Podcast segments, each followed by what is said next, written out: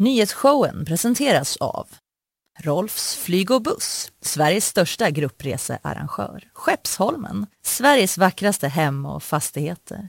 Subaru Göteborg. Bilägandet har aldrig varit enklare. Hagabadet, Haga, Drottningtorget, Älvstranden. Ja men hallå och eh, hej, det är tisdag. Hej! Det är eh, nyhetsshowen live från GP-huset. Det är Fanny Wik och Linnea Rönnqvist. Så himla kul eller? Visst är det det? Tjejpodden. Det känns som att vi har snott åt oss den här dagen och vet. bara nu eh, tänkte vi eh, nu tänkte vi hålla på här Tänkte lite. vi ta över? Ja, Känns det som ju- Kalle kommer komma in när som helst och bara Nej, stopp! Släpp in mig! Ja. Han får klara sig, han får klara sig. Eh, vi har mycket idag som vanligt. Jag kommer prata om mellanårsvalet i USA som är idag. Vi ska recappa lite vad det handlar om. Mm. Men också gå in på två kandidater som har blivit väldigt uppmärksammade. Det är Spännande. såklart Dr. Oz och John Fetterman. såklart. Verkligen. Vad ska du prata om Fanny? Jag ska prata om regeringens slopade klimatbonus Ja. och eh, den nya säsongen av The Crown. Just det. Sen får vi också en gäst som vanligt. Eh, Det är Hampus Dorian som är krimredaktör här på GP. Vi ska prata lite om de olika gängen i Göteborg och hur situationen ser ut just nu efter polisens genomslag med eh, Encrochat bland annat och Just allt det. sånt där. Dessutom i bakvagnen, eh, jorden har börjat snurra snabbare. Panik! Och eh, tusentals nya skyddsrumsplatser behövs. Vad har, du, eh, har du något att bjussa på i Ja, men eh, Abba-Agneta har fastnat i trådfabriken i Brasilien. Nej. Jo, dessutom hundbråk i Korea Hundbråk i Korea? och en självmordsplanta i England. Det är inte klokt. Nej, det här hur måste ska vi man ju, hinna allt ja, detta underbara? Vi får försöka hinna det. Men Fanny, först och främst. Ja, Hur mår du? Bra! Ursäkta att jag sa det så anklagande. Hur mår du på egentligen? psykologen. Ja, verkligen. Eh, ja, men jag mår bra. Ja. Det jag, följetongen nu då, Med är min hunden? hund Svart. Fick inte tavla. Nej! Det hade inte läkt tillräckligt bra. Nej. Så nu, ja det var stor sorg hemma igår. Hur länge måste hunden eh, fortsätta ha den? Ja, det beror på hur duktiga vi är på att ta hand om hennes sår. Aha, I alla fall förmodligen veckan ut. okej. Tre veckor med tratt. Hur mår du? Tre veckor med tratt. Det Ja, låter ju också som en biografi. Min hunds biografi. Ja, Tre verkligen. veckor med tratt. Ja, verkligen. Det är trauma nog. Ja, nej, vi får hoppas att det eh, löser sig. Jag mår bra. Jag eh, sitter ju här med rattarna och Ja. reglarna Jag vet. och alltihopa Du ser idag. väldigt eh, kompetent ut. Tycker du det? Mm. Vad skönt. Jag Mm. hoppas att eh, jag hoppas att det kommer gå bra. Men om det inte gör det, då får du liksom rädda mig med typ sång eller något bara. Har du Det- någon eh, backup som du kommer ta till om jag... Jag försöker sjunga sån. jingeln bara. tänker jag. Får vi se om det går bra. Jag, ska, jag hoppas att ni alla ska slippa. Ja, det Höra det. hoppas vi. Det hoppas vi. Men vi tar och eh, drar igång. Du ska få börja med en eh, liten kortis. Idag ska ju vår nya regering presentera sin budget. Ja, Men igår kom en nyhet om att de slopar den här bonusen som har betalats ut om man köper en ny bil med låg klimatpåverkan. just det. Och de tar bort den redan imorgon. Det var väldigt eh, snabbt. Det var väldigt snabbt. Idag, jag vet inte om folk sitter och kö- hetsköper elbilar. idag, Nej, det är man ju verkligen sugen på att veta. Ja, jag vet. Vi får väl se om någon granskning kommer sen. Men eh, den här bonusen då, de tar bort den eftersom de säger att det i nuläget är lika dyrt att äga och köra en klimatbonusbil som en diesel eller bensinbil. Och Mhm. därför behövs inte det här bonusen då. Nej. Men eh, straffskatten för den som köper en bensin eller dieselbil blir kvar. Så det är fortfarande Okej. dyrare då.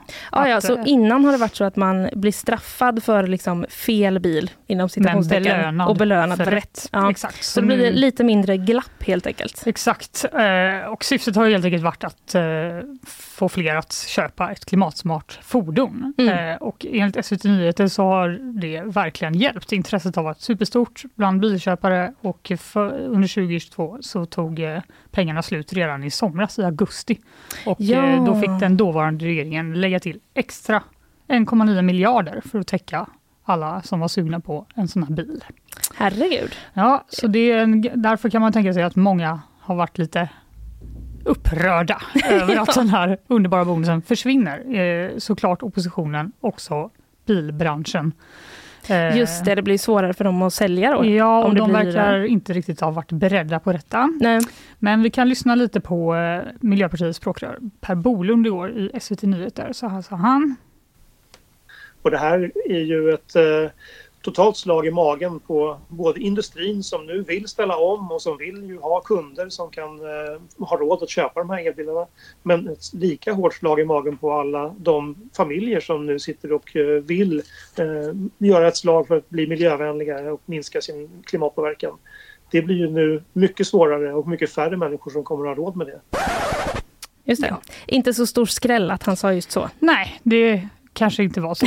Miljöpartiet bara, ja, ja. Inte så Men vi bryr oss inte om det. Nej, men det är faktiskt fler än så. Även Centerpartiets klimat och energipolitiska talsperson Rickard Nordin säger att det kommer göra att färre köper elbilar och chansen att nå klimatmålen minskar. Och socialdemokraten Jytte Guteland, som är ledamot i riksdagens miljö och jordbruksutskott, säger till DN att beslutet är extremt dåligt tajmat i och med tanke på den pågående klimattoppmötet i Egypten. Just det, det började ju igår till och med? Ja, så då samtidigt som eh, alla pratar om att klimatet kanske vi borde bry oss om, Mm. så kom den här lilla nyheten. Nej. Men var det då för att de eh, vill ha med, eller för att de har med den i sin budget som kommer idag? Det är därför de var kanske då tvungna att släppa den? Ja, exakt. De har ju typ portionerat ut Mm. lite nyheter från den här budgeten. Mm. Eh, och, eh, men jag tror att det, anledningen till att så många alltså det har blivit en så stor nyhet är att inför valet så var SD det enda partiet som drev att man skulle ta bort den här bonusen helt. Ja, okej. Eh, de andra högerpartierna sa att man kunde minska på den lite grann. Mm. Så jag tror att kanske inte det var förväntat. Eh, och Nej. SVT har sökt eh, miljöministern eh, Romina Pourmokhtari som säger att hon inte vill kommentera beskedet. Okej. Så vi får väl se helt enkelt. Ja. Eh, och eh, följa upp om eh, hur många elbilar som såldes idag. Det gör vi definitivt. Det gör vi. Och så körde man då från Monaco till Saint-Tropez och var på Sardinien och fram tillbaka. Så det var eh, strålande trevligt. Ja. Nu ska det också bli strålande trevligt. Jag eh, ska som utlovat prata om mellanårsvalet i USA. Ja. Är du taggad? Jag är väldigt taggad. Ja, Jag känner att jag är, verkligen behöver den här, de här namnen du sa innan. Ja just det. till. Dr. Oz och Fetterman. Låter som inte presidentkandidater. Låter som något annat. Ja, men de är absolut. inte presidentkandidater, de är kandidater till senaten. Ja, förlåt. Det är låter helt- inte som politiker heller. Nej, kanske inte. Kanske inte. Ehm, men eh, det valet är det i alla fall idag. Och igår hade vi ju lite problem med, vi försökte tänka ut eh, liksom, vad tidsskillnaden är till USA. Ja, Här vill jag inte alls outa Kalle Berg, men han hade väldigt mycket problem med att komma på det. han är inte här och kan försvara sig. Nej, Men, precis. Bra sagt. Jag hade också problem, men eh, vi fick lite hjälp av researcher Emily och jag tror det visar sig att USA är efter oss, va? Så att de fortfarande har liksom natten till idag. ska du hänga ut mig med nu? jag har ingen aning. Men tittar jag får, ett, jag får en betryggande nick från Ja, eh, här, så att jag tror att det är så. Men eh, vi har ju också GPs USA-expert Britt-Marie Mattsson är på plats Mm. på Hawaii och bevakar det här. Så det kommer, eh, det kommer finnas mycket på sajten att läsa eh, framöver. Mycket fokus riktas just nu på Pennsylvania, delstaten där eh, väster om New York. Det är oerhört jämnt och vi ska då gå igenom lite om Dr. Oz och John Fetterman som är två eh, som är kandidater helt enkelt till senaten. Mm. Därifrån. Men allra först, vad är det man röstar på? Den frågan ställer man ju sig lite titt som tätt, höll jag på att säga. I alla fall när det kommer till mellanårsval. Det känns som att man behöver alltid liksom, eh, uppdatera sig där. Ja, verkligen. Eh, men det är kongressen man eh, röstar till och kongressen är den lagstiftande makten i USA. Består av två delar, eller två kamrar som man kan säga om man vill låta lite smart. Mm. Det är eh, senaten och representanthuset. I senaten, där sitter senators. Det har man ändå hört så, senator bla bla bla. Ja, det har man. Ja. De är hundra stycken eh, och de sitter sex år i taget, men de väljs in i olika omgångar. Okej, Så att alla byts liksom inte ut samtidigt. för det ska Eh, vara väljs extra om. svårt att hänga med. Ja, Så bara, precis. nej, nu tar vi en extra. Ja, nu kom du. Ja. Exakt, det ska vara lite extra krångligt. Eh, så det är en tredjedel då av dem som nu väljs om i det här valet. För det här valet är ju vartannat år. Och de sitter i sex år, så då blir det, ja, vi ska inte gå in för mycket på det. Bara, eh. Eh, men så är det i alla fall. En tredjedel av senatorerna ska väljas om helt enkelt. Och eh, den andra delen, representanthuset, där är det 435 ledamöter. Men där väljs alla om vartannat år. Så det är väldigt kort. Ja, okej. Jag vet inte riktigt hur de har kommit fram till det här systemet, men det finns nog eh, Det, Det känns som det är åratal av eh, tankeverksamhet Ja, som har lett fram till det Det här. är inget de bara har så. De bara, vad sägs om den här Jag tycker det här känns bra. Nej, det Nej. får vi hoppas Nej, och anta. nej, men precis. Men valet handlar då alltså om vilket parti som får eh, majoritet i de här två kamrarna och det avgör ju det avgör hur mycket politik partierna får igenom helt enkelt. Eh, och just nu så har Demokraterna majoritet i representanthuset och i senaten så är det helt jämnt. Oj! 50-50. Jaha. Men vicepresidenten eh, Kamala Harris, hon är ordförande i senaten och hon har då utslagsröst. Oj! Så därför så Vilken har det... power! Ja men precis, så det har varit ganska lätt och bra för ehm, Joe Biden, som Ja. ju presidenten heter. Jag var tvungen att tänka efter lite där. Ja, han har inte gjort det starkaste intrycket på det märker jag. Glömt vad han heter. Vi skyller på att det är tidigt. Ja. Ehm, men det brukar vara så då helt enkelt att det partiet som liksom inte har presidenten, de, de brukar förlora Mhm. i, i det här mellanårsvalet för att man kan uttrycka sitt missnöje och sådär.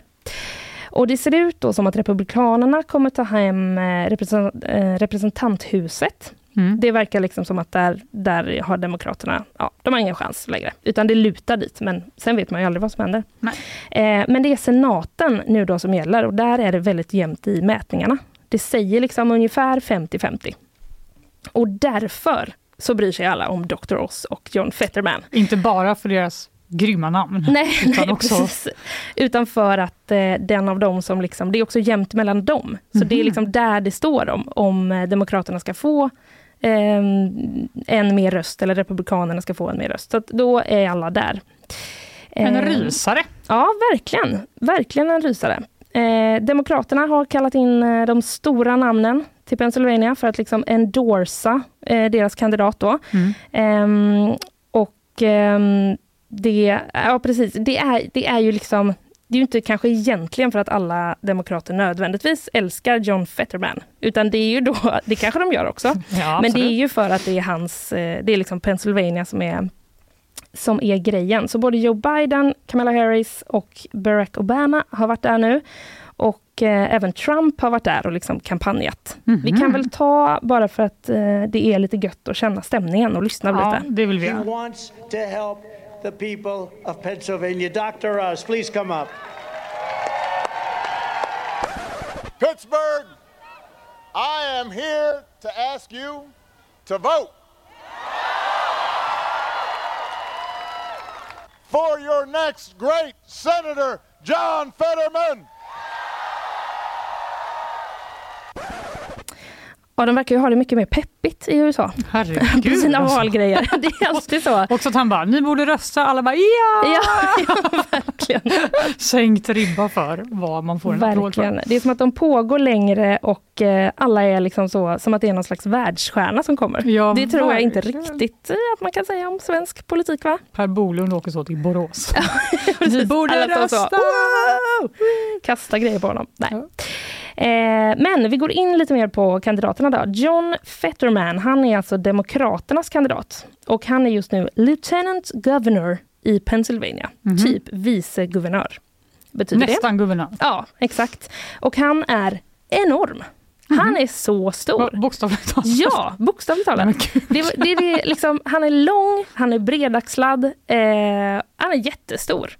Helt Okej. enkelt. Det är ändå något som, eh, som slår mot den. Han fick eh, i våras en stroke, så nu han har liksom lite problem sådär ibland med, med ty- typ att han hakar upp sig på ord eh, och att han går lite långsamt och sådär. Men eh, det var inget som hindrar honom från att fortsätta sin kampanj och ställa upp i valet.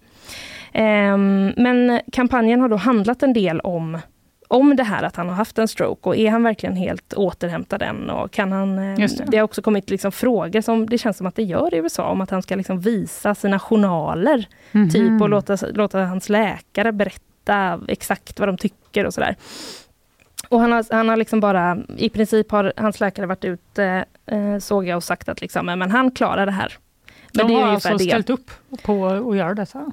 Ja, jag vet inte om det var någon intervju eller om det var något liksom statement Ah, okej. kanske som de släppte. Men det har i alla fall, det har inte kommit så mycket information liksom om hans sjukdom utan det har mest varit så. Han, han, han är okej. Hur typ. gammal är han? Vet du det? eh, det är en jättebra fråga. Nej, Det vet cirka. inte jag. ja, men han, är inte, han är inte liksom sådär jättegammal. Så att, eh, han kanske... Jag tänker bara att de, de är ju ganska gamla, de andra gubbarna. Ja, ja men precis. Han är ju liksom inte i Joe Biden-ålder. Han är Nej. 53 Oj! får vi här från Emily. ja, det var ju som räddar mig. Ja. Ju, ja, men då kan man ju tänka sig att han kan repa sig ganska väl Ja. Ja men precis. Eh, och det håller han då på och, eh, att göra. Men det som också gör det lite speciellt här då, det är ju att hans eh, motståndare från Republikanerna är läkare. Just det. Dr. Oz. Han har i sin, sitt namn. Han har Ja. döpt om sig för att ja ingen ska precis. missa det här. Han heter ju Mehmet Oz. Mm. Så att han heter ju inte doktor i förnamn. Besviken. Eh, men det gör han väl typ i, i eh, allmänhetens ögon. ja. Eh, han är då Republikanernas kandidat. Han är också tv-kändis. Och det började med att han var en eh, återkommande gäst hos Oprah. Men gud! Mm. En riktig tv-kändis då? Ja, verkligen. Så där kom han in och eh, fick liksom vara så kunnig läkare Jaha. som kanske pratade om olika saker. Ja. Och sen ledde Som det... soldoktor. Ja men precis, jag, eh, mina, mina associationer dras ju dit så att han kanske är liksom Den så. enda läkare. Ja precis, amerikanernas motsvarighet på Soldoktorn Ja. helt enkelt. Eh, men sen blev han så populär att han fick ett eget program, The Dr. Oz Show. Mhm. Eh, ja, så det, han blev liksom väldigt så stor. Eh, och det som är lite spännande här också, det är att Oprah har gett sig in i den här politiska striden. Mm. Hon endorsar Fetterman. Alltså inte Nej. sin förra kollega. Hon högg honom i ryggen. Ja, det verkar så. Sen måste man inte kanske alltid hålla med sina kollegor. Men det är ändå lite... Det Vad menar ändå, Va? Det är ändå lite spännande att hon eh, gav sig in där. Så att... Eh, Hon vill helt- inte liksom bli automatiskt förknippad med honom kanske då? Nej, Om hon precis. inte delar hans Nej, politiska... nej, precis. Utan eh, hon vill väl ändå vara tydlig med vad hon tycker. Mm. Eh, så Pennsylvania helt enkelt, där eh, håller, alla, det håller alla ögonen på.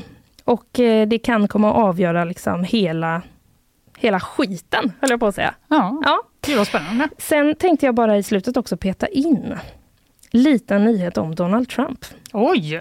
Ja, han nu? har ju då sagt att han kommer med ett mycket stort besked den 15 november. Okej. Vad skulle det kunna vara? Ja, vad skulle det kunna vara? Ja, det har han ju inte sagt ändå. Eh, men under natten, nu är jag på Omni och läser, då höll eh, Donald Trump ett kampanjtal för eh, en eh, sen, senatkandidat i Ohio. Mhm. Och då sa han, jag kommer att göra ett mycket stort tillkännagivande den 15 november på Mar-a-Lago. Eh, enligt amerikanska medier då. Man kan väl gissa att det kanske är att han ställer upp i presidentvalet. Riktigt antiklimax om det inte är. Typ att han bara, jag har släppt ett nytt hårvax som ni kan köpa. Alla Va? Jag är laktosintolerant. Han har lite den auran faktiskt. ja, men det skulle kunna vara något sånt han gör. ja, vi får följa upp detta helt enkelt. Det- Vi lär inte missa Nej, det, det håller vi verkligen ögonen på. det. Då ska vi snart gå vidare. Vi ska snart få nyhetssvep och Fanny, du ska få dra din eh, fördjupning också. Men eh, innan vi gör det så ska vi lyssna lite på våra sponsorer. Nyhetsshowen presenteras av Rolfs flyg och buss, Sveriges största gruppresearrangör. Skeppsholmen, Sveriges vackraste hem och fastigheter. Subaru Göteborg. Bilägandet har aldrig varit enklare. Hagabadet, Haga, Drottningtorget, Älvstranden. Då har vi haft nyhetssvep och Fanny, vi har kommit fram till din eh, fördjupning och jag ser orimligt. Nu följer jag Jag bara. Orimligt. Ja, jag kunde inte bestämma mig mellan oerhört eller orimligt, men jag ser orimligt mycket fram emot eh, detta.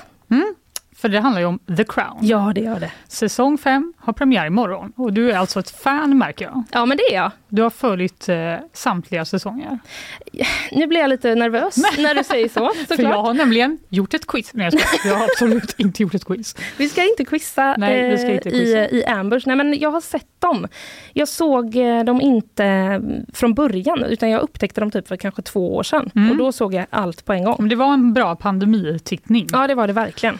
Men för den som inte vet så följer ju då den här serien eh, Queen Elizabeths liv från att hon tar tronen där i slutet av 40-talet och sen framåt sakta genom historien eh, fram till idag då, fast idag, men Mm. mer idag. Säsong 5 utspelar sig på 90-talet som råkade vara en ganska kaosig tid i det brittiska Ja. kungahuset. Vad var det, Eh, vad var det som hände då? Var Ja, något det var ju en hel del som hände. Och Ja. den serien har då lite extra fokus på eh, prins Charles och Dianas havererade äktenskap. Eh, jag tänker att vi ska lyssna på Netflix-trailern bara för att komma lite stämning. Ja. The royal family is in genuine crisis.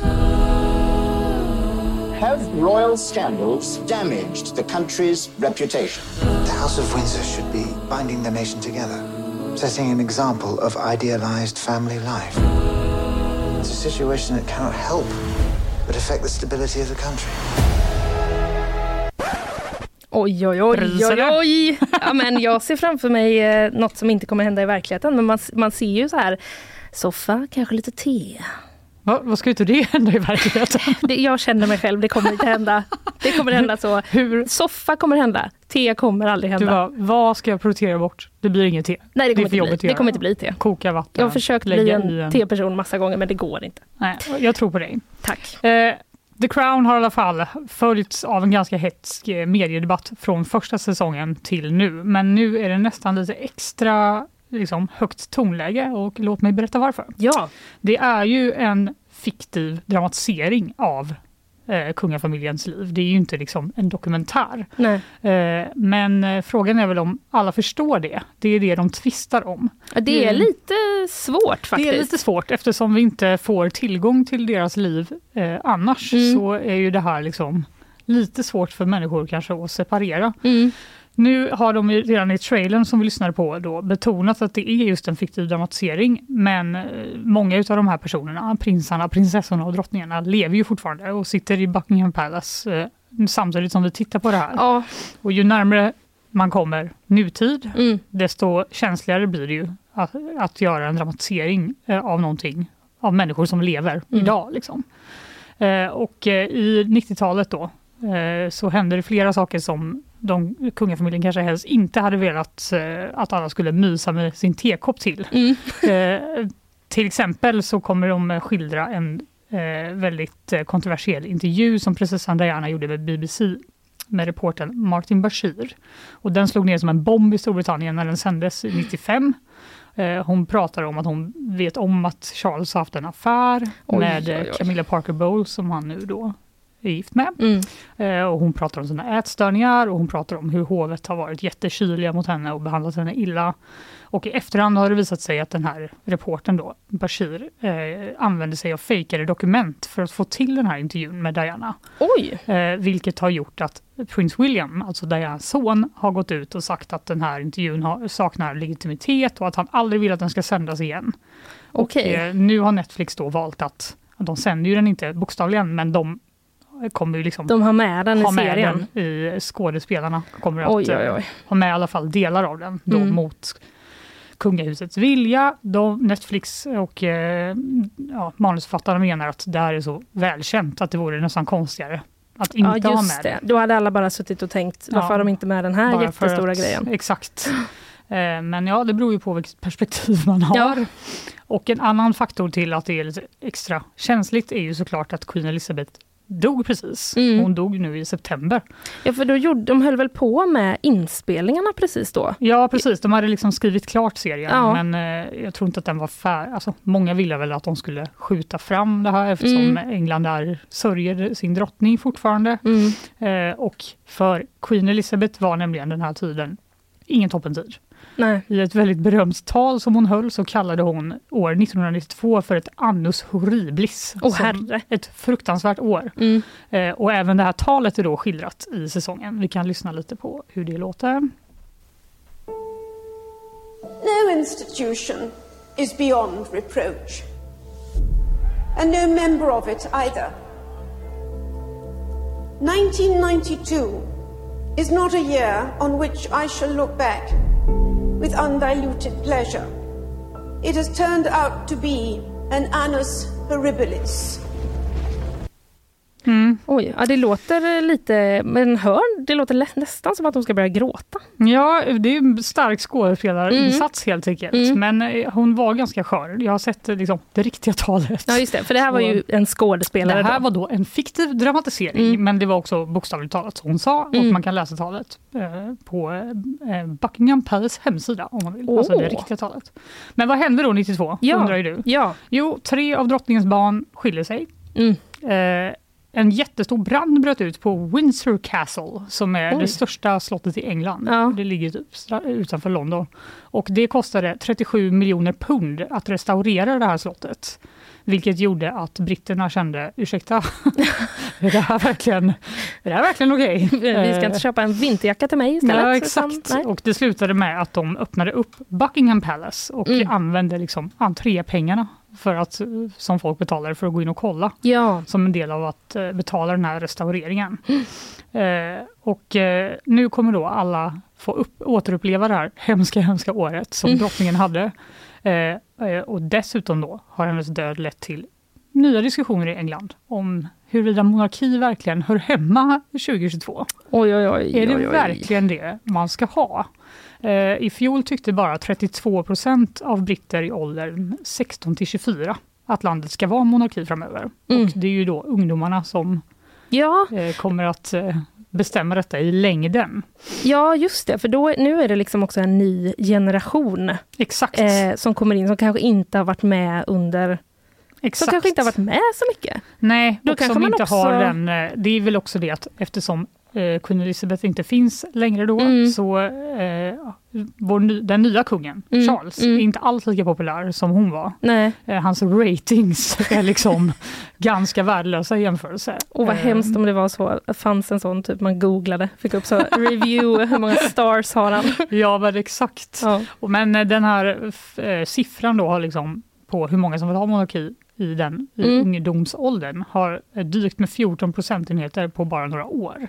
Oj! Så då spekuleras det ju om i, i eh, längden ifall det kommer vara så att Mm. det här blir en, en riktig eh, diskussion i Mm. England som Mm. ändå har varit väldigt eh, älskat sitt kungahus väldigt länge. Ja, det känns som att det hårt. också kan vara liksom en spricka då mellan eh, äldre och yngre. Verkligen. För jag tänker att äldre kanske ändå inte är man, man kanske inte är helt benägen att skrota monarkin bara för att eh, drottningen har dött, utan man kanske har lite Det andra jag nog känslor. inte. Nej. Men grejen är väl också då att eh, Charles, Mm. kung Charles, han, eh, när man ser den här säsongen så får man också se det, alla skandaler som han eh, har eh, varit eh, föremål för. Mm. Och det ska ju vara en, eh, kanske den största anledningen till att Buckingham Palace är så oroliga för den här säsongen. De vill inte Ja. att hans rykte, som kanske inte är toppen redan nu, ska bli ännu mer Nej precis, det är ju inte något man eh, skulle vilja när man liksom precis har blivit kung. Exakt. Att bara, då tar vi alla grejer du har gjort dåligt. Ja, då tittar vi på vilken dålig relation du hade till din mamma Ja. i den här fiktionaliserade dramaserien. Just det, det är det där också man måste förhålla sig till. Exakt. För jag känner själv att jag, när jag tittar på The Crown så tänker jag efteråt, nu vet jag hur det var. Ja, ja, jag och det måste man ju ändå liksom, om- eh, påminna sig om, att det är inte helt säkert att jag vet det. Exakt, men Nej. vilken tur då att Netflix har lagt in en liten eh, disclaimer Ja, som påminner dig som påminner och mig. alla andra tittare. Ja, just det. Fantastiskt. Eh, Fanny, tack så hemskt mycket för det här. Premiär imorgon, Imorgon. alltså. Ja, Ja, jag ringer dig så Ja. ses vi. tekoppen ska fram. Ja, men det gör jag vi. tror på dig. Eh, vi ska snart gå vidare och få lite gäst, men innan eh, vi gör det så ska vi ta och lyssna på eh, våra sponsorer. Nyhetsshowen presenteras av Rolfs flyg och buss, Sveriges största gruppresearrangör. Skeppsholmen, Sveriges vackraste hem och fastigheter. Subaru Göteborg. Bilägandet har aldrig varit enklare. Hagabadet, Haga, Drottningtorget, Älvstranden.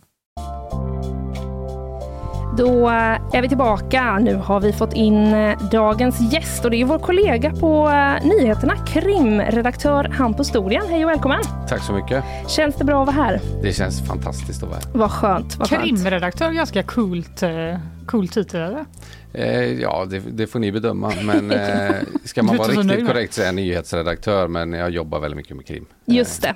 Och, vi kallar ja, det krimredaktör och det skäms vi inte för. Eh, vi ska ju prata lite om eh, hur det egentligen står till med de kriminella gängen i Göteborg. Känslan ju, måste jag ändå säga, att det har varit lite lugnare kring gängrelaterad brottslighet som skjutningar till exempel i Göteborg den senaste tiden. Stämmer det Hampus eller har jag helt fel känsla? Eh, nej, men man kan nog säga att din känsla är, är rätt. Eh, det är alltid lurigt att prata om att det varit lugnt för att det kan mm. liksom, eh, förändras väldigt fort. Mm. Eh, men om man jämför med de senaste åren i Göteborg så kan man nog ändå säga att det har varit lite lugnare eh, det här året. Eh, mm. Absolut. Och um, om man går in på, um, om, vi, om vi tar det liksom från, uh, från början. Hur, hur många gäng har vi egentligen i Göteborg och vilka, vilka är det som är mest aktiva just nu? Eh, det beror på hur länge ni vill prata, men om, om, man ska ta det väldigt översiktligt, om vi pratar om förortsgäng som är ju det som det har pratats om eh, det mest det senaste och inte minst den politiska debatten. Eh, så kan man väl dela in dem i tre, tre områden egentligen i Göteborg geografiskt. Det är Hisingen, eh, det är Nordost och det är Frölunda. Och i varje av de här tre, tre områdena så finns det väl tre framträdande gäng. Och börjar man på Hisingen så kan man väl säga att det handlar om Biskopsgården där vi har södra och norra biskop. Mm. Eh, och sen Backagänget i Backa som är helt dominerande på den delen av Hisingen. Eh, I Frölunda eh, är de indelade i tre falanger som är de tongivande gängen där. Det är M-falangen, G-falangen och Z-falangen som de kallas. Eh, som också har kopplingar till nordost där det finns tre framträdande nätverk. Z-falangen har kopplingar till eh, Hjällbonätverket och mm. även ett större släktnätverk som finns där. Och sen finns också Bergsjögänget så det är väl liksom de de nio större förortsgängen man kan tala om i Göteborg. Sen finns det ju, om man nu kan uttrycka det så, de mer klassiska MC-gängen som eh, Bandidos, mm. Hells Angels, Brödraskapet, Wolfpack eh, och en rad andra mindre grupperingar. Vem är det som döper de här gängen? Har de eh, själva döpt sig till Norra Biskopsgården? Eller eh, är det liksom polisen eller är det vi? Eller? Det har nog varit lite flytande genom, eh, genom åren kan man säga men jag till viss del handlar det ju om vart de finns. Ja. Eh, mm. eh, vissa kallar sig det nog själva, eller det vet jag att de gör. Eh, en del har nog döpts av media eller mm. oss eh, och polisen kallar ju dem. Men de här namnen som vi pratar om här är väl ganska etablerade kan man nog säga. Eh, ja. Mm. Men det är nog en blandad kompott som har döpt dem. Ja, just det. det var, jag kände att det var så här, du, du bara drog dem ur minnet, vilket var lite sjukt. Men visst, det finns ja. ju viss logik i att de är liksom på en geografisk plats. Ja men precis. lite bokstäver och lite... Ja. Mycket att ha i huvudet. Mm. Verkligen. Men om vi eh, nu när vi har dratt igenom de här lite snabbt här. Vilka, vilka är det som är mest aktiva just nu? Alltså där det finns aktiva konflikter eller så? Eh, ska man prata konflikt så är det väl framförallt i Biskopsgården, eh, mm. eh, södra mot norra Biskop. Det är en konflikt som har pågått i, i tio, tio år. Mm. Eh, det finns väl egentligen ingenting som tyder på att den är på väg att ta slut. Eh, bara i år har det varit både mord och mordförsök inom den konflikten. Och där kan man väl också säga att det är väl nog den konflikten, den gängkonflikten i Göteborg som har lett till flest eh, våldsdåd, eh, skottlossningar, sprängningar. Eh, Sen är det väl eh, en ny generation som har tagit över eller som polisen någon gång har uttryckt det till och med har ärvt den konflikten. Mm. Eh, för mm. många av dem som var med när, den, när det startade ute i Biskopsgården eh, är ju antingen sitter de inne eller så är de döda. Eh, det är väldigt mycket folk som har bytts ut där och idag är det ganska unga killar som, som är aktiva där. Men den, den pågår i allra högsta grad. Sen har det i Frölunda eh, funnits en konflikt mellan det som kallas M och G-falangen under ganska lång tid. Det är samma där, också många som har dödats inom den konflikten. Där är det också mer oklart vilken intensitet den har. Idag kan man väl säga Eh, de brukar säga på polisen i syd att, att det bubblar men, Mm. men där har vi inte sett liksom eh, samma konkreta det har inte hänt lika mycket helt enkelt som det har gjort i Biskopsgården. Så att eh, jag vågar, och sen M-falangen är ganska kraftigt decimerad också. Så att Mm. Det är svårt att säga exakt var den konflikten befinner sig nu men jag skulle nog inte säga att det är någon det, råder nog, det har nog inte slutits några fredsavtal där ute i alla fall. Nej. Men visst är det många som sitter inne nu efter det här med Encrochat som ju uppdagades för några år sedan. Kan inte du bara dra lite kort för de som har missat vad Encrochat är? Om någon har Ja, gjort det? Encrochat är ett krypterat chattverktyg som eh, knäcktes då av eh, utländsk polis eh, som sen delade med sig till svensk polis eh, som har kunnat och där har det i de här chattarna har man gjort upp mordplaner, man har gjort upp planer för att smuggla knark eh, och man har pratat om mord, man har gjort det på ett väldigt öppet sätt för man har känt sig ganska säker på att det här är slutna rum som ingen någonsin kommer få insyn i. Sen Mm. fick polisen full insyn Man har trott att man var safe. Liksom. Man har trott att man Mm. var safe. Sen har ju de flesta använt pseudonymer där men då har man ju eh, efter att man har fått materialet satt in väldigt stora resurser på att liksom helt enkelt kartlägga vad som har försiggått i de här chattarna och kunnat knyta personer till olika alias med mobilpositioneringar och annan Mm. teknik. Eh, och det har ju lett till en otroligt massa fällande domar i Sverige. Jag tror när man gjorde en sammanställning i i somras, eh, det kan finnas någon nyare, men i somras hade man utdömt i Sverige tror jag en bra bit över 2000 fängelseår. Eh, Oj! Och av dem, om jag minns rätt, så var det över 500 år bara i Region Väst. Mm. Eh, och man hade förverkat en bra bit över 70 miljoner kronor från kriminella. Mm. Då pratar vi också om Anom som var en liknande chatt. Just och, det. Sky ECC som man egentligen ganska nyligen har börjat jobba med. Så att det här kommer liksom fortsätta. Mm. Men visst är det inte helt eh, okontroversiellt att använda sig av, det finns väl de som menar att de här Encrochats, att det inte är riktigt okej att använda det som bevismaterial. De menar Ja, jag typ eh, försvarar det. Ja, advokaterna har ju försökt eh, framförallt initialt trycka väldigt hårt på det. Eh, och man drev ju vissa ärenden eh, ganska högt upp. Eh, Mm.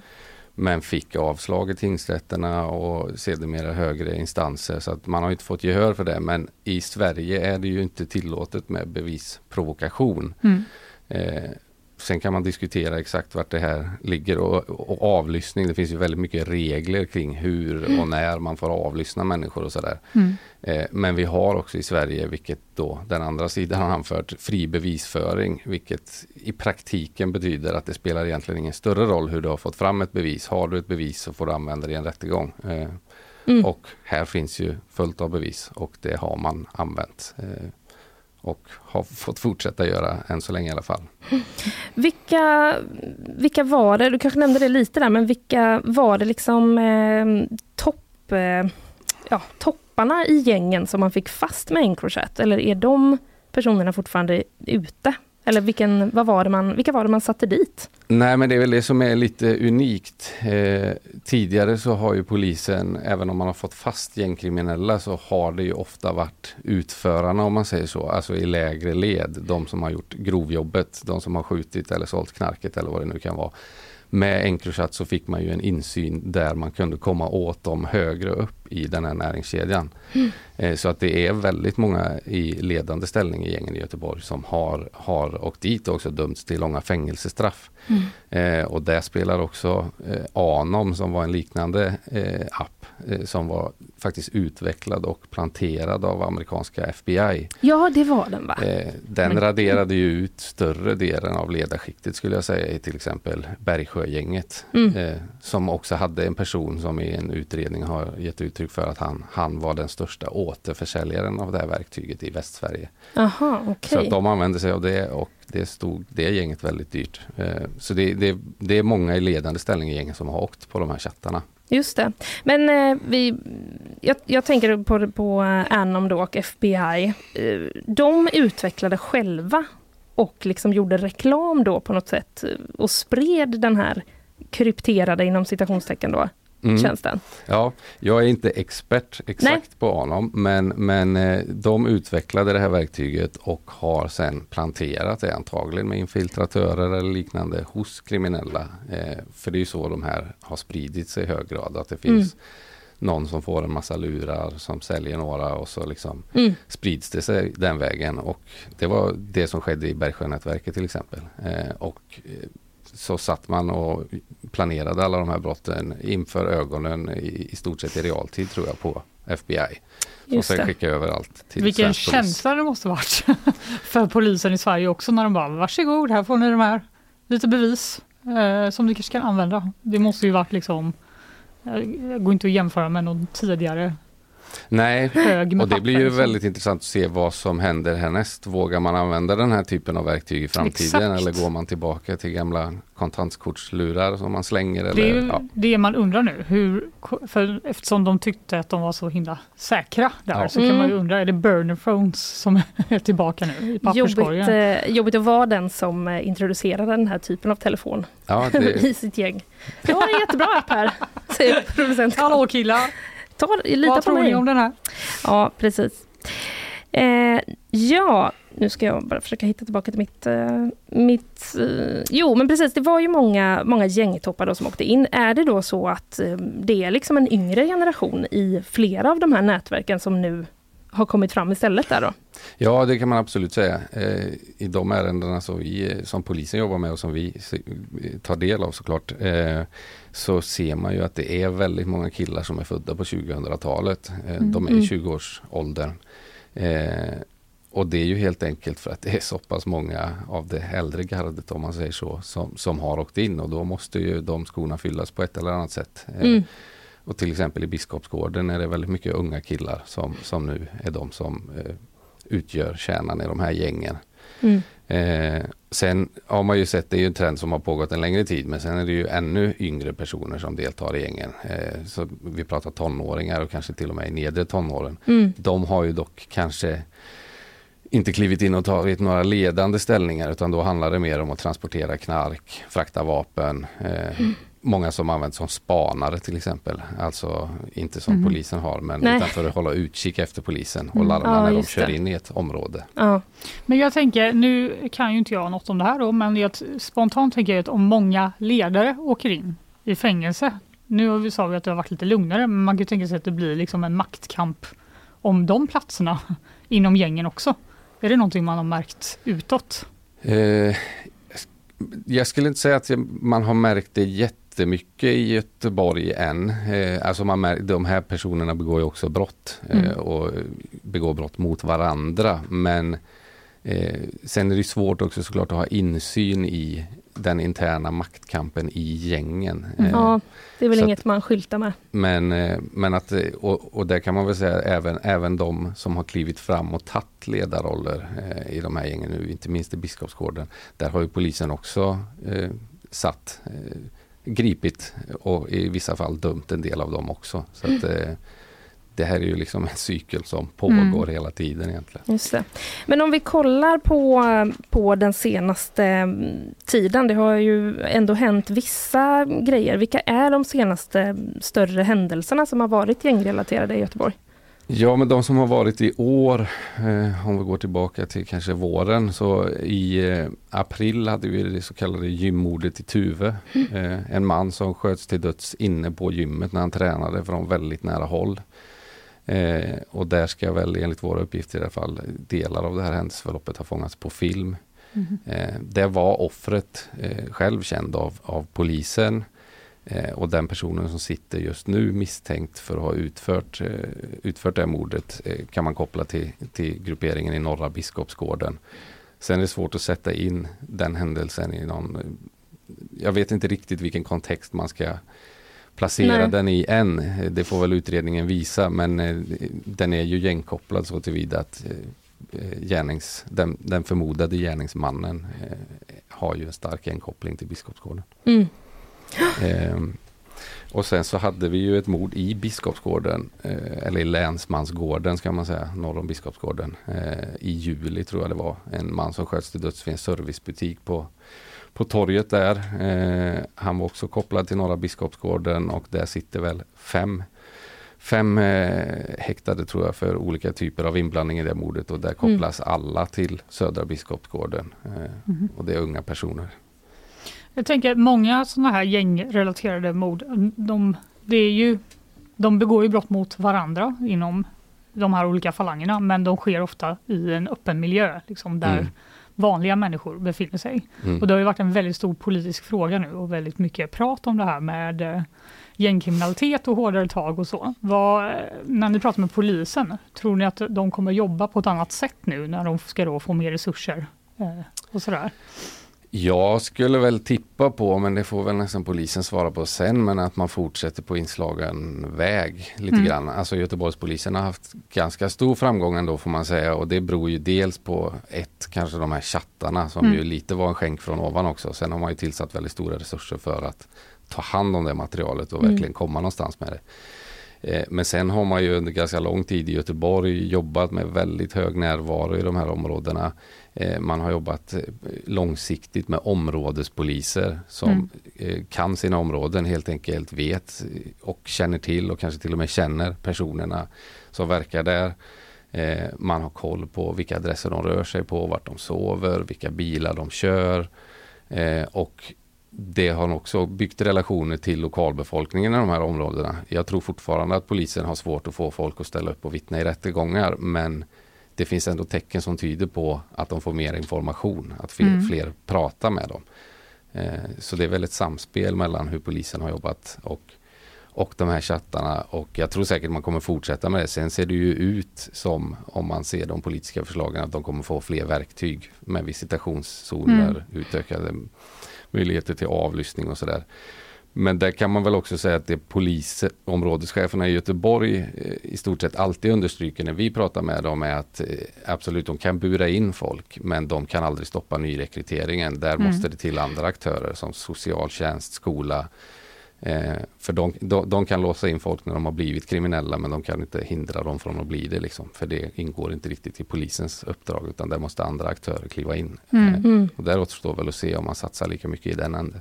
Men är det, sticker Göteborg ut på ett positivt sätt då om man jämför med till exempel Stockholm som vi pratar väldigt mycket om gängkriminaliteten i Stockholm eh, eftersom ja. det har varit så mycket med Järvanätverket och så vidare. Eh, har, har de liksom kommit längre här? Eh, det är lite lurigt att prata om och jag kan betydligt mer om Region Väst än vad jag kan om mm. Stockholm och hur de jobbar. Rimligt. Eh, men jag har ändå rimligt. sett att det pratas om att man måste jobba mer som Göteborg gör med områdespoliser och mm. den här mm. lokalkännedomen. För där vet jag att Göteborg har varit väldigt framgångsrika, inte minst på hissingen. Det har lett till väldigt snabba gripanden. Det här mordet i Länsmansgården till exempel. Där tror jag man grep de två första personerna inom en timme efter att det hade hänt. Mm. Mm. Och det är ju för att poliserna där ganska snabbt när någon blir skjuten vet vilka 10 eller 20 som kan vara aktuella och rätt snabbt kan skala ner den listan eh, och rikta in sig på rätt personer. Liksom. De har koll på eh, konflikterna och kan lite bakgrund helt enkelt. Ja, och ja. när de väl har bestämt sig för vilka personer de tror på så vet de antagligen ungefär på vilka fem platser de kan uppehålla sig eller vilka bilar mm. de kan köra. Så att där har de nog haft väldigt stor framgång också tror jag. Mm, just det. Om man, eh, om man tittar lite då på alltså de här gängens eh, ekonomi, är det så att det, liksom, det är droger som gör att de håller igång? Kan det, man säga något om det? Ja, det kan man nog slå fast med ganska mm. hög säkerhet. Eh, den gemensamma nämnaren för de här gängen som vi pratar om är ju absolut narkotika. Mm. Eh, och det, nu när vi var inne på uppmärksammade händer till exempel så pratade vi inte något knark men det kommer ju hela tiden stora mm. åtal kring eh, stora, stora mängder knark som förs in i Sverige. Eh, mm. och bland annat den här Z-falangen i Frölunda, Hjällbonätverket och ett stort släktnätverk i nordost. Där fanns det äh, inblandade från alla de tre. Det är ganska spektakulär smuggling där man äh, smugglade kokain som var innystat i stora goda ostar som kom från Oj. Holland till Göteborg. Eh, det var också ett Encrochat-ärende för övrigt. Men, men knarkhandeln pågår hela tiden och det finns ja. väldigt mycket pengar i den. Så det är ju liksom det som driver deras ekonomi, helt klart. Mm. Yes, eh, Hampus, tusen tack för att du eh, kom hit. Mycket. Och eh, berättade lite för oss om detta. Vi har säkert eh, anledning att eh, ta hit dig igen. Hoppas att du är välvilligt inställd till det. Det är jag verkligen. Tack ja, för att jag får komma. Tack. Tack, tack. Vi eh, ska snart eh, ta ett nyhetssvep och eh, ta oss vidare in i bakvagnen. Men innan dess så tar vi några ord från våra sponsorer. Nyhetsshowen presenteras av Rolfs flyg och buss, Sveriges största gruppresearrangör. Skeppsholmen, Sveriges vackraste hem och fastigheter. Subaru Göteborg. Bilägandet har aldrig varit enklare. Hagabadet, Haga, Drottningtorget, Älvstranden. Försvarsminister Pål Jonsson, Moderaterna. Tack herr talman och tack försvarsminister... Uh, ursäkta.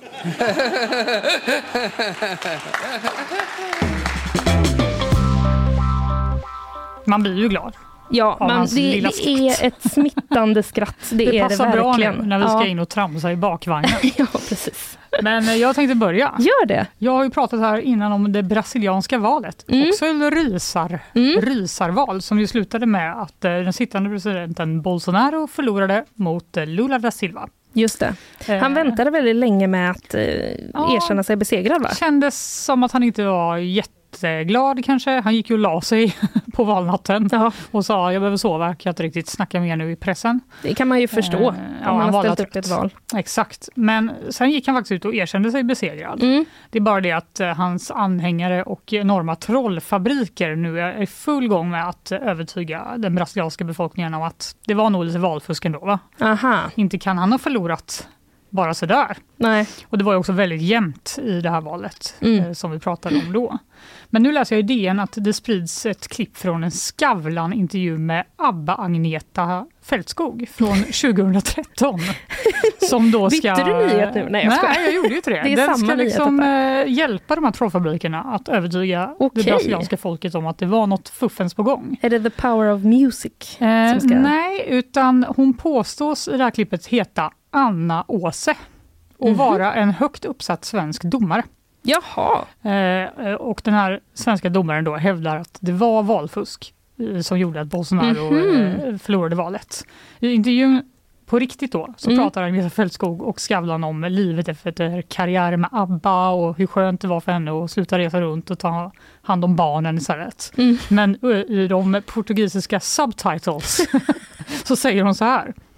Om man analyserar det noggrant kan man bara bekräfta det misstänkta. Den andra sidan har gjort allt i sin makt för att ta bort nationens mest hederliga man från makten. Oj. Det är verkligen en skam för demokratin. Det är ju så att säga verkligen fel översatt. Citat Anna, äh, Anna Åse. Men hur, hur... Jag har så många frågor. Hur, varför? De valde också en väldigt, väldigt känd person att använda. Jag vet, men jag antar att de tyckte hon såg ut som en riktig power-kvinna. Ja, kanske. De bara, hon ser ut att ha liksom... Hon utstrålar någonting. Ja. Och så tänkte de, det är nog ingen som kommer på oss. Och ABBA kanske, Brasilien kanske är det enda landet som ABBA inte var stora i då. Nu spekulerar jag väldigt fritt här. jag, jag vet verkligen inte det här. Faktiskt har de också använt sig av andra kändisar, bland Jaha. annat eh, Lady Gaga. Okej. Som de presenterar då som Stephanie Garmonata. Garmonata? Ja, det är hennes verkliga namn. Det är det hon heter på riktigt. Jaha. Och de eh, presenterar henne som ordförande i internationella domstolen i Haag i en fejkad bild Men- från en videokonferens med Bolsonaro där, där Stefanie då lovar att analysera resultatet i det brasilianska, brasilianska valet för Alltså- att se till att det har gått rätt till. Det är ju såklart eh, allvarligt på alla sätt det här. Men man kan, Ja. jag kan ändå inte släppa. Är det någon som sitter då och har snöat in också på sångerskor? Jag typ? vet, det är, lite, det är ju lite osmart för Lady Gaga. Hon är väl ändå stor i Brasilien? Hon är ändå aktuell nu. Är hon? Ja men jag menar, hon är ju liksom... Ja, ja. Alltså, Ja, ABBA hon kan man ju en- förstå om någon så, Ja. en liten finnig kille sitter så i trollfabriken och bara ABBA, vad fan är det? Men Lady Gaga, Lady Gaga är ändå ett mer känt namn Mer i, idag. Eller det ska jag inte säga, men hon, hon har en pågående karriär. ja men det har hon ju ändå. Ja. Men de har gjort en väldig massa videos till deras försvar. De kanske inte har tid att hålla på och liksom, välja så mycket. De har också producerat videos där de påstår att då, eh, Lula da Silva är döende och eh, att han eh, har varit i, i eh, fängelset och hälsat på en av Brasiliens mest kriminella män och tackat honom för stödet. Eh, och allt det här är ju fejkat då, men de har ju ändå gått ut till miljontals människor i Brasilien. Ja, det är klart. Man älskar ju internet, men ibland känner jag vad krångligt allt är. Ja, och det här med käll... det här med källkritik. Ja, vi kanske måste liksom... Eh, jag, jag tänker att, alltså jag vet att de håller på i skolan så nu. Ja, Mm. nu ska vi lära oss källkritik, men det Mm. känns ju mer som att det är the boomers som Ja. inte fattar Verkligen. eh, att en video är manipulerad. Ja. Så vi kanske måste ha en sån boomerskola Vi borde, för eh, ja, men, fejkade ja, men någon slags liksom, eh, alla behöver veta det här, inte bara ungdomar i våra skolor. Inte bara fans av Lady Gaga. Nej.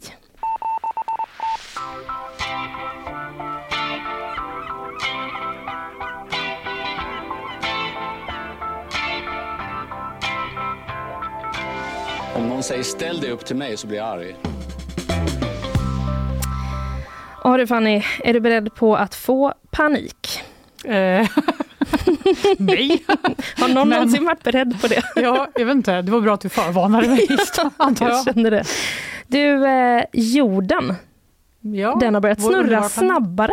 Nej. Jo, det är sant. Jorden snurrar rekordfort. Känner du dig yr? Ja, nu när du sa det så kände jag mig Visst gör man, yr. så fort man börjar tänka på det.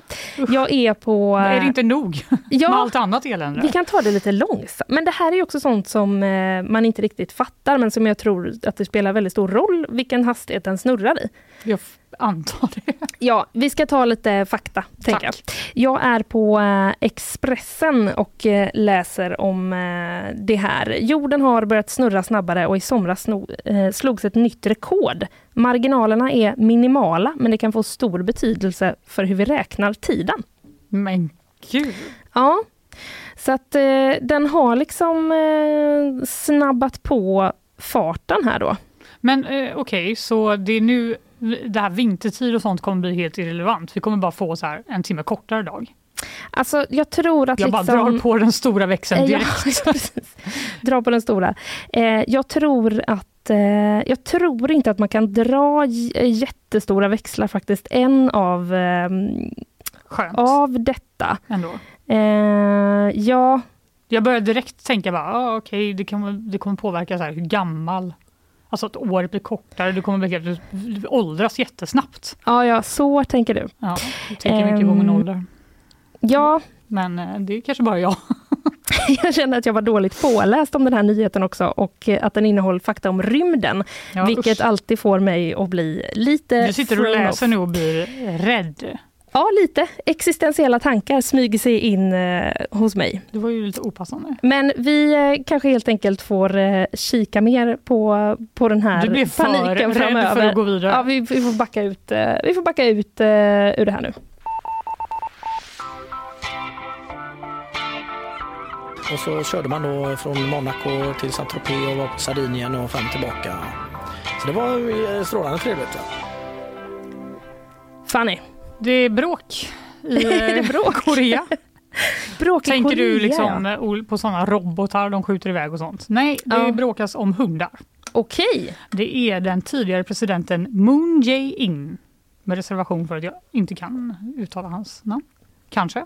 Jag, jag vet inte heller, så jag vet inte. Nej, varför sa jag det ens? Nu kommer alla bara, "Nej, det kan vi inte. Men skitsamma. Men det var väl rimligt också? Ja, Ja. det var eh, för att vara ödmjuk. Mm. Men eh, den tidigare presidenten eh, vill göra sig av med två hundar av rasen Pungsan som han har fått i present av Nordkoreas ledare Kim Jong-Un. Okej. Enligt nyhetsbyrån AFP. Mm. Moon fick de här hundarna i samband med ett möte 2018 som ett tecken på att relationerna mellan länderna var på väg att tina upp. Så himla trevligt. Här Ja, har du en hund. Två Ska vi... hundar. För, att, Två hundar. för att visa sin uppskattning. Ja. Men det, är ju, det känns som att det är mycket presenter mellan världsledare som inte funkar i vanliga livet. Men alltså jag trodde att det var en allmänt känd regel att man inte ger bort Nej, ett djur Nej till någon. Men det är som att om efter quizet som vi hade i fredags där du vann och jag förlorade, det var som att du skulle ha gett mig två hundar efteråt. bara, så. Du får min tratthund. Vi kan väl glömma Hämta detta. Du går är- vidare. Frågan är hur vår relation hade utvecklats då. Ja, jag vet inte riktigt. Nej. Men eh, han tog i alla fall med sig de här hundarna eh, som heter Sumi och Songkang och en av deras sju valpar Oj! hem till sin privata bostad. Och jag har googlat de här hundarna, de är ganska stora. Så han bor säkert jävligt fett helt enkelt. Säkert. kan man ju typ tänka sig, han var president. Men då finns det en liten eh, teknikalitet då. Och det är att de här djuren egentligen fortfarande är statlig egendom. Och enligt en Mhm. överenskommelse mellan det nya styret eh, så skulle staten betala kostnaderna för de här hundarna. Okej. Och då kan jag ju säga som äger en stor hund att det är skitdyrt att ha en hund. Visst Du är ska det ha det, va? försäkring, mat, jättemycket godis om du älskar din hund som jag. Kanske det. någon liten leksak så. Ja. springer iväg. Kanske någon tjusig tröja. Eh, nej, det är jag absolut emot. Man kan inte klä sig... ja, Det finns ju de som inte har päls, men ja, okej. Eh, Stark reaktion. Ja, vad fan sa du? En tröja? Nej, men eh, de här, den här eh, betalningen har då inte skett enligt eh, Moons stab. Och Okej. därför har han nu sagt att han vill lämna ifrån sig de här hundarna. Han är inte intresserad längre. Okej. Han vill bara ha dem om, han, om det inte kostar honom något bevisligen. Nej, nej, nej. Och de här hundarnas öde då har väckt ett stort intresse i Sydkorea bland allmänheten och många har nu erbjudit sig att ta hand om hundarna. Ja. Så de ska slippa åka hem till Nordkorea antar jag. De bara nej, så kan vi ta det. Det Eh, är ändå eh, spännande att hundar kan väcka sånt engagemang. Att man är så, de har rätt att vara kvar här. Ja, även om de kostar en slant. Ja, Stackarna. precis. Så vi får helt enkelt se. Vem ska ta hand om eh, Sumi och Song Kang och Precis. deras sju- valp? Är du sugen på att ta hand om eh, sydkoreanska hundar? Alltså, Maila inte nyhetsgåvan.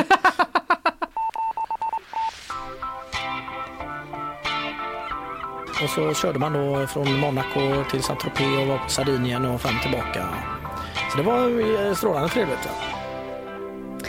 Ja, men då går vi till gårdagens kanske mest eh, spektakulära pressträff. Mhm. Eh, ja, jag kanske Jag har redan glömt gårdagen. Ja, det vad förstår jag med tanke på hur mycket som händer idag.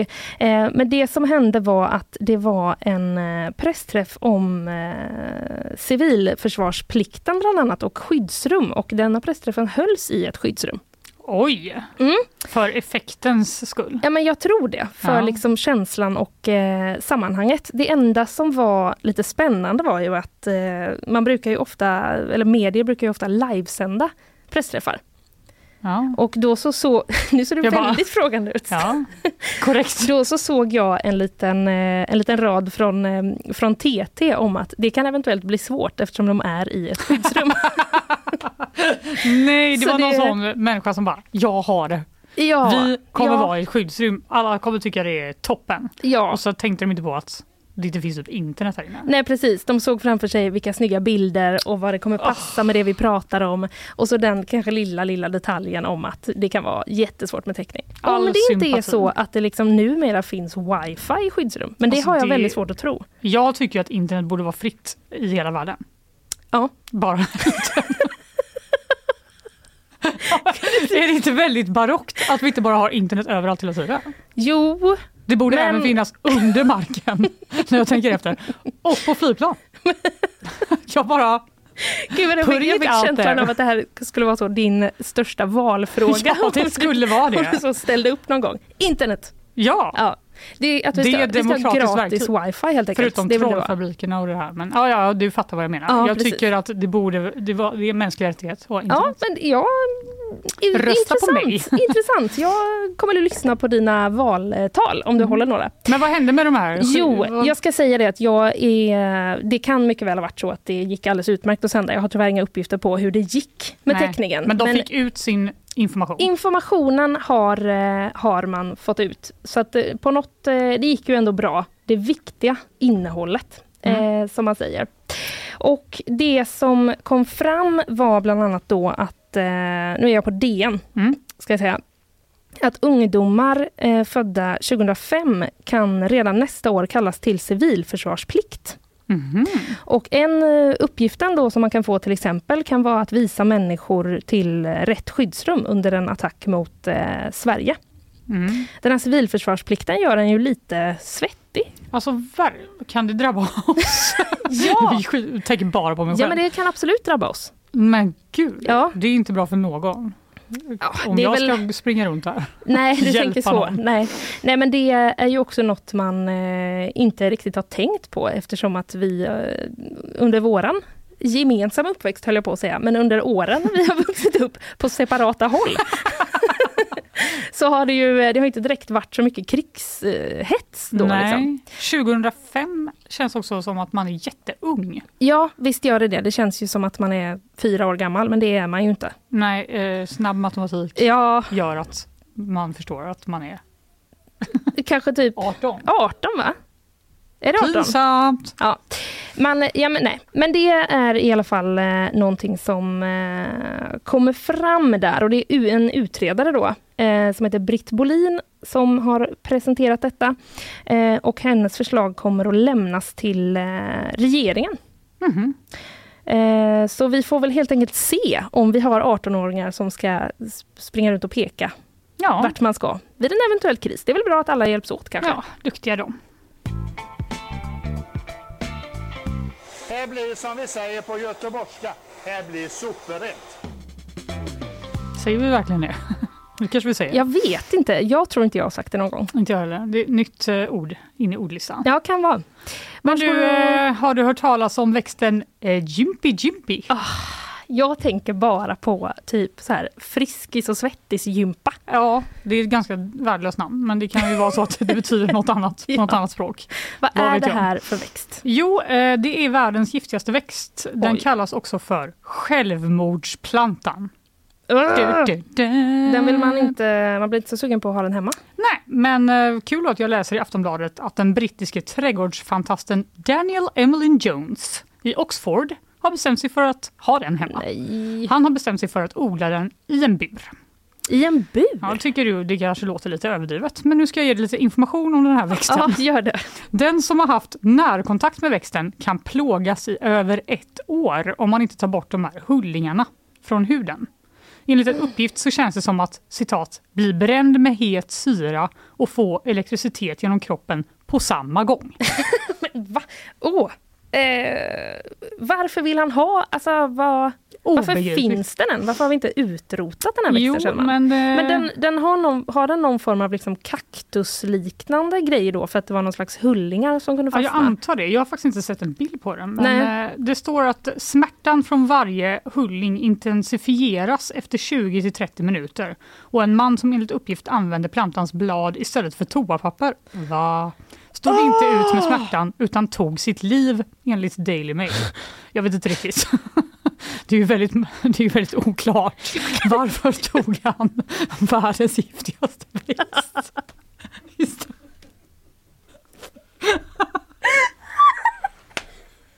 Men snälla, det finns väl en miljon saker man har hemma som är mer likt ett toapapper? Jag vet. Förlåt, det är så dålig radio. Hade han en riktig, riktig kris och liksom inte han tänka innan?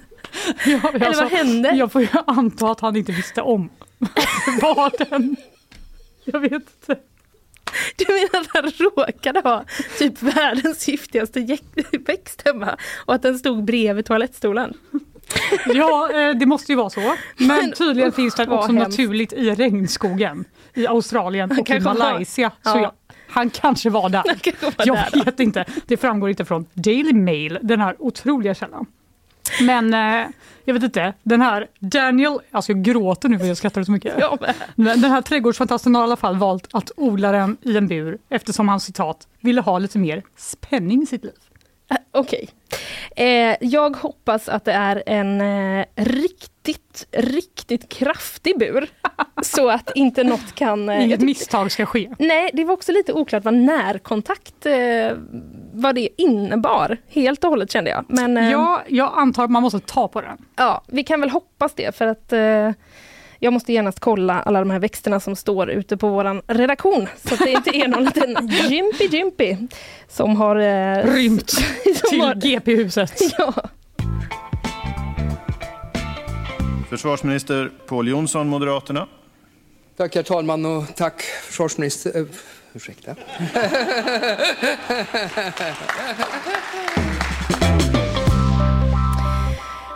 Oj, oj, oj, inte ska det väl gå knappt en enda dag utan att vi pratar om Elon Musk. Nej, det verkar inte som det. Det är väl det, det vi är har vår grej. Ja, det är väl det vi har bestämt på Det är våra... inte bara vi. Nej, nej. Det är hela världen. Ja, det är ju hela världen. Han är ju i ropet. Vi kan väl inte hjälpa det? Nej, det kan tänker vi inte. jag. Det vore ju konstigt att inte prata om honom. Det enda vi kan göra är att rapportera. Det kan vi och det kommer jag nu att göra för dig Fanny.